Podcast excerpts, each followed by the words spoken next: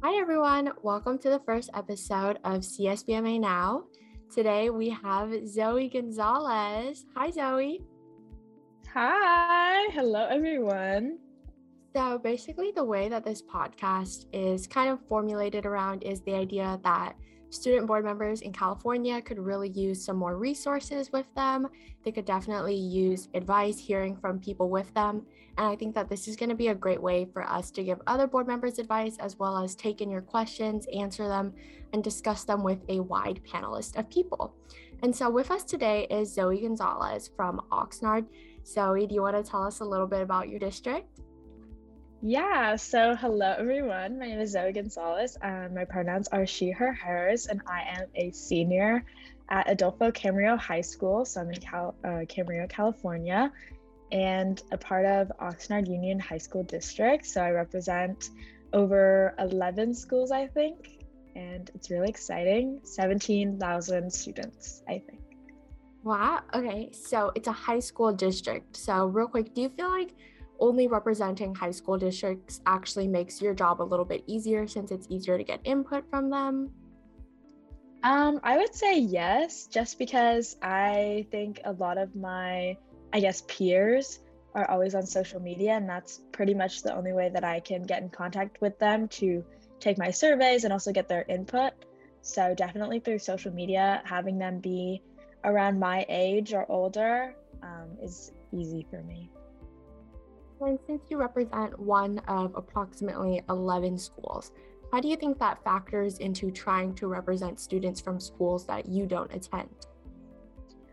Okay, so for me, my district is weird because two out of the eleven schools are in Camarillo, and that's where I'm from. However, it seems like throughout all of my surveys and stuff, those two schools are the ones with the most representation. So part of my job, I think, is I have to go a little bit a little bit more out of the way, or at least make more of an effort to make connections at different school sites that apart from my own in Oxnard, specifically South Oxnard, so that I can get more representation from those schools where I don't really have as many contacts as I wanted to. Yeah, I think that's definitely a problem for students who are in a larger district. I think that in a way, some of the districts that we see that are a lot smaller, like Albany, where there's only really like one school, it's definitely a lot easier because you know everyone. But I think that even though the challenge is a little harder, I think it gives you so much more representation. It can definitely be very interesting. And I've appreciated hearing about you and your schools, but to learn a little bit more about you personally, for the viewers who obviously cannot see the video, Zoe is wearing a Dartmouth beanie. Yes, I am. I was recently admitted during early decision, so I will be attending Dartmouth College in the fall, and I'm really excited. Do you have plans yet for your major or what you want to do after college? Yeah, so I applied um, with the intended major of public policy, so I'm really interested in government, public policy, learning more about the intricacies of it, so that I can hopefully go towards a pre-law path and go into either business law or immigration law. I think that's very interesting that you want to go into public policy with your work as a student board member. But from our interactions privately, Zoe and I met at the C S B A conference.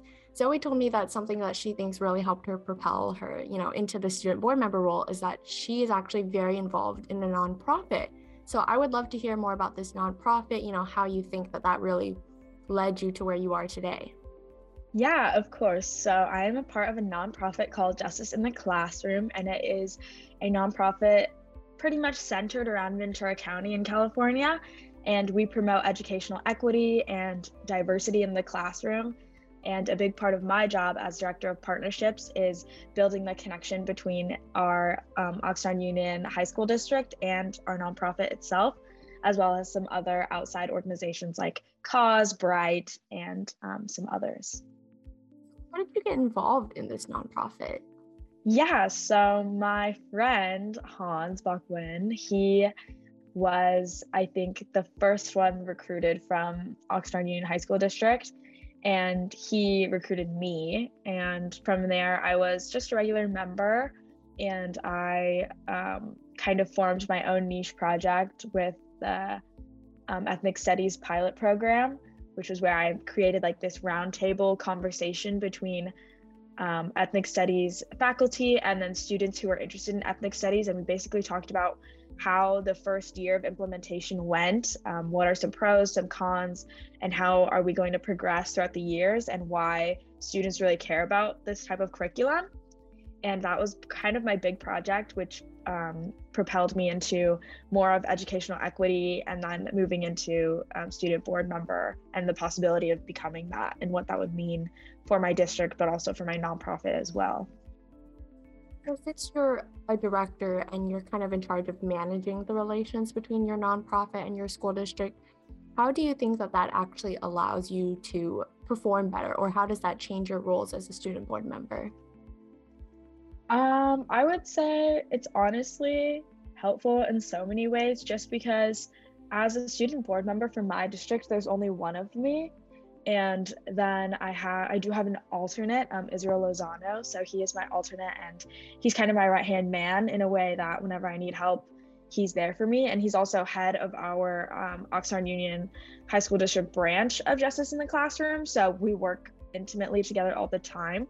So I think being surrounded by a big team of people who are, um, I guess, centered around this common goal of um, educational equity, it's helpful to see their different perspectives and how I can take their goals and their aspirations into my work as a student board member to possibly, you know, ignite change or create a survey or something where we can get some student data on what students are looking for and what they need in the classroom. So both of those are kind of intertwined in my personal life. I think the dynamic of having a nonprofit work so closely with the school district is very cool, in the sense that, you know, you already have such a large support base there to kind of work on you with your issues. But I feel like as a student board member, where you're supposed to represent all these students, regardless of, you know, their affiliation or their opinions on your nonprofit, do you ever feel like there's almost like a conflict of interest where you have to, you know, wonder, is what I'm doing as a student board member in the best interest of the students, or am I getting a little too close to the agenda of the nonprofit? Um, I would say I, I think that I have enough support and guidance from Hans, Israel, my parents, and a couple of my close friends to kind of keep me grounded and keep my center focused on the students in my district. However, there are some times where I do want to implement, you know, ideas from my Justice in the Classroom agenda into my student board member work. And those are times where I kind of have to pull back and, you know, think that this item is such an important thing that I want to talk about. However, that's just not the focus right now. Um, and part of that is also my own, um, I guess, experiences and instances with certain things that have happened where I I just need to make sure that I'm focusing less on me and my um, personal affiliations and goals, and more towards a district, a wide mindset of what do, what is best for everyone as a collective, and how can I as a singular person, um, I guess, steer the board and the district towards those goals of the district-wide um, student body. Yeah, and so, you mentioned you have an alternate, and you had mentioned that to me before as well. But so why don't you first talk about how you were chosen for the student board member role? Yeah, so um, through Justice in the Classroom, it was like my first, um, I guess, experience meeting and connecting with people from the district office. And I think that it had a big um, role in getting the application to me. Um, I was I think I was sent the email either directly or in a mass email um, of a link to a Google form. And that was where I had to fill out kind of what I do, a quote that um, reflects my leadership style. How have I been a leader in my district, around my school, and why do I feel qualified? Um, and that was like, I guess, um, I want to say March of twenty twenty. or, oh no, March of twenty twenty-one. Yeah, March of twenty twenty-one. And then in May, I had gotten an email saying I was a finalist, and there were four finalists. So I don't really know how many people turned in the Google form, but out of my entire district of eleven schools and seventeen thousand students, there were four um, finalists. And the next day we had to do an interview for a panel of students of the O D C, which is the Oxnard District Council. And that is basically uh, an accumulation of um, the A S B presidents or student board, or I mean, not student board, um, student government presidents and possibly vice presidents, and then their advisors. And so it was on a Google Meet, and I basically, um, I guess, pitched myself as a leader and what my goals were and what I wanted to do with the role. And then I was given some questions from the students of, I think one of them was, how would I, um, how would I promote my like agendas or my goals to the students? And that was where I had to like really think about how would I utilize my resources. And at this point, I didn't know that we would go back to in-person learning. So it was very social media focused, um, student square focused, Um, student email, mass email focused, um, and that, those were kind of my answers. And then I think it was three days after that, I received an email saying I got the position, and then that Israel was my alternate, I think. And so with that, let's take a quick break, and then when we come back, we are going to talk to Zoe more about her alternate and how this helps her and how she feels like this system can be improved. Hey, Jaimee here. Thank you so much for watching up until this point. Some more information about myself real quick. My name is Jaimee Nguyen. I am your host. I am currently a senior, and I'm the student board member for Elk Grove Unified School District. This podcast kind of came to fruition after the C S B A conference. It was something that I thought a lot of different student board members could really gain a lot from, and I'm super happy to be making it in collaboration with C S B M A. But I'd also like to advertise that if you want any more information, if you want to get more involved with our organization, our website is linked in the description of this episode. You can connect with us there, register to be a member if you're not already, and then also the C S B M A Instagram has clips of the episodes that contain what I would consider to be pretty interesting highlights plus video. And also linked, if you're interested, is my own personal Instagram. Feel free to let me or C S B M A know any of your suggestions or comments, and also let me know if you want to be a guest. I would love to have any student board member, any student on here. There's so much for us to talk about. Just let us know. Thank you for watching. Now let's get back to the show. Okay, welcome back. Zoe and I took a quick break just to talk as besties. And so now we are going to talk about the main thing of this episode, which is the idea of having an alternate. And so for those of you that don't know, so even though Zoe's district only has one official student board member, she has an alternate. And so she kind of mentioned that this person works behind the scenes with her and they work really closely with her. But Zoe, why don't you go a little bit more into what the responsibilities of an alternate versus what your responsibilities are? Yeah, so basically my alternate is in the know, just like me. So they get, they have access to all of my um, files, my reports, my surveys, all of my data. And I basically keep them in check with everything that I'm doing before the week starts. And sometimes when they're able to, they do come and watch the mo- uh, movie, the board meeting, and they're just there to support me, and which I completely love and appreciate, because they have been, they not only were through the process with me, um, but they're like, they stick with me throughout the entire year. So if there's ever a time where I have a test or something, or I'm sick or ill, since they are in the know of everything that's going on, they are able to just pick up where I left off and take over for that board meeting for me in my place, and they just present everything that I had ready. Um, and then I think that's pretty much it. Yeah. Real quick, I think that every student board member's responsibilities kind of differ wildly. So like Zoe's kind of mentioned, she gives presentations. I personally have never given a presentation. When I attend a board meeting, I sit there, I cast my preferential votes, give comments, and that's it. But Zoe, what do you do as a student board member? Yeah, so I, so as I mentioned earlier, I am like really late to the game. I've never used my preferential vote before. I didn't even know it existed till um, C S B A. And so my job is to basically give a report, and I basically go after the after or before the superintendent's report. And that's where I basically say what's going on in the district. And then um, depending on if I had sent out a survey or not, I um, do a data debrief with the board and the community. And I tell them, um, like, what were the outcomes from the survey? What can we learn from this survey? And how can we move forward from this survey? And that's basically my job. And then this past board meeting, I've I was a little more vocal, so I try to stay for the entire duration of the board meeting. And then if I have comments on certain items, I will speak and I'll say them.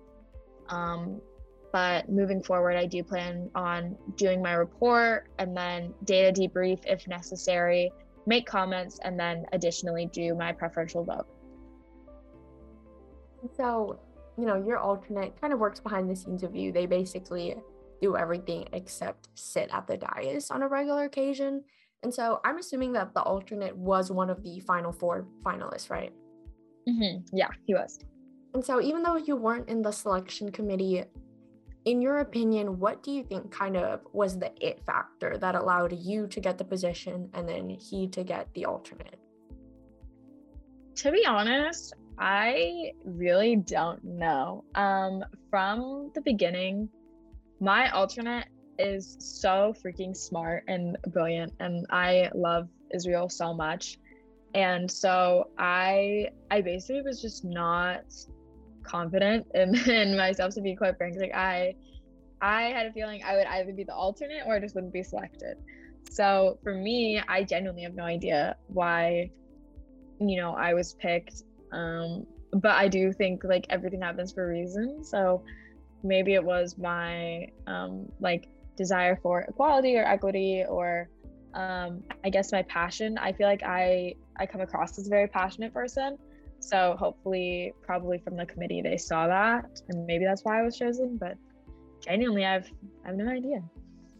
Yeah, and I think that's something a lot of people think about, especially in the context of people who are chosen rather than elected, because I think there's always that question of, you know, what made me so special compared to other applicants? You know, what was the factor that really made them say, I want you in the dais and not this next person? And I feel like it can kind of drive you crazy if you stay up all night thinking about, you know, how I have to live up to these expectations because clearly they saw something special in me. I think sometimes, yeah, like you do just have to live with the fact that whatever happened, happened. If you weren't chosen, you just continue trying to be as involved as you can. And if you are chosen, you just do what feels right and you try and fulfill the role as to the best of your ability and not think about, you know, could this other person have done it better, better than me? And I think that's how you live with yourself, and that's how you do the best job you can. Right. I agree. I think, um, sorry. Um, I think it's never like a smart decision, I guess, to dwell over like what could have been or what wasn't or what is. Um, it's just important to move forward. And I think for me, I did have, or there was a point in time where I was struggling with this um, idea of a student board member because of the previous um, student board member for my district. She had done such an amazing job, and I was like being told countlessly, she was amazing and I hope you're amazing too, you know, and those type of remarks. And those, although I'm sure those people meant well, and like um like they just wanted me to be a good leader as she had, um those type of comments can get to you, and I I was no stranger to that. So I think part of it is understanding that although someone has been in your shoes before, it is now your position and you are to make it your own and do what you think is best for your district, because everyone has a different perspective, everyone has a different opinion and experience. So it's all about making the position your own and moving forward with agendas and um, I guess goals that you think are most important for the district, and not your previous, you know, like um, holder of the position. Yeah. For sure. You know, just because someone else has left a legacy, I think every person is different. You build your own path. You don't need to necessarily think about how you're going to compare against someone else, because at the end of the day, everyone really is a different person. And it doesn't matter if everyone thinks that, you know, you or the other person was better, you guys are all your own people. And I think that's what's great. And I also think that it's great you have an alternate as a support system. And you have talked extensively about how you feel that your alternate, Israel, has been able to benefit you a lot. You know, you've had his support, you've had him there all the steps of the way. But in your personal opinion, or even if you were to try to think about this from Israel's kind of perspective, do you think that there are any cons to having an alternate?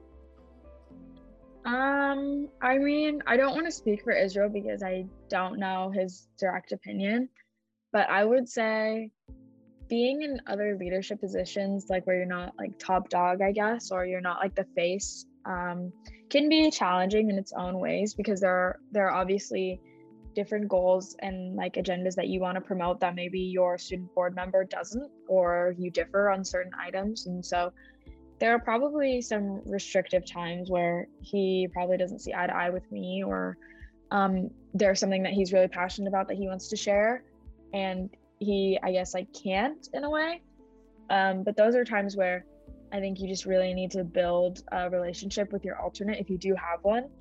Um, but overall, I think having an alternate is just really important, or at least having a second board member, because you are gonna need a peer support um, in general, wh- whether that be a friend or, actually I take it back. I think that you do need an alternate. Um, or a second student board member, because they've been through the process with you, and they are also equally as knowledgeable, or maybe more knowledgeable than you, on the position or on your district. And so they are able to help you and guide you as an advisor would. However, they're they're seeing you through a peer lens, and I think that that is something really important when looking at um, an alternate or a second student board member.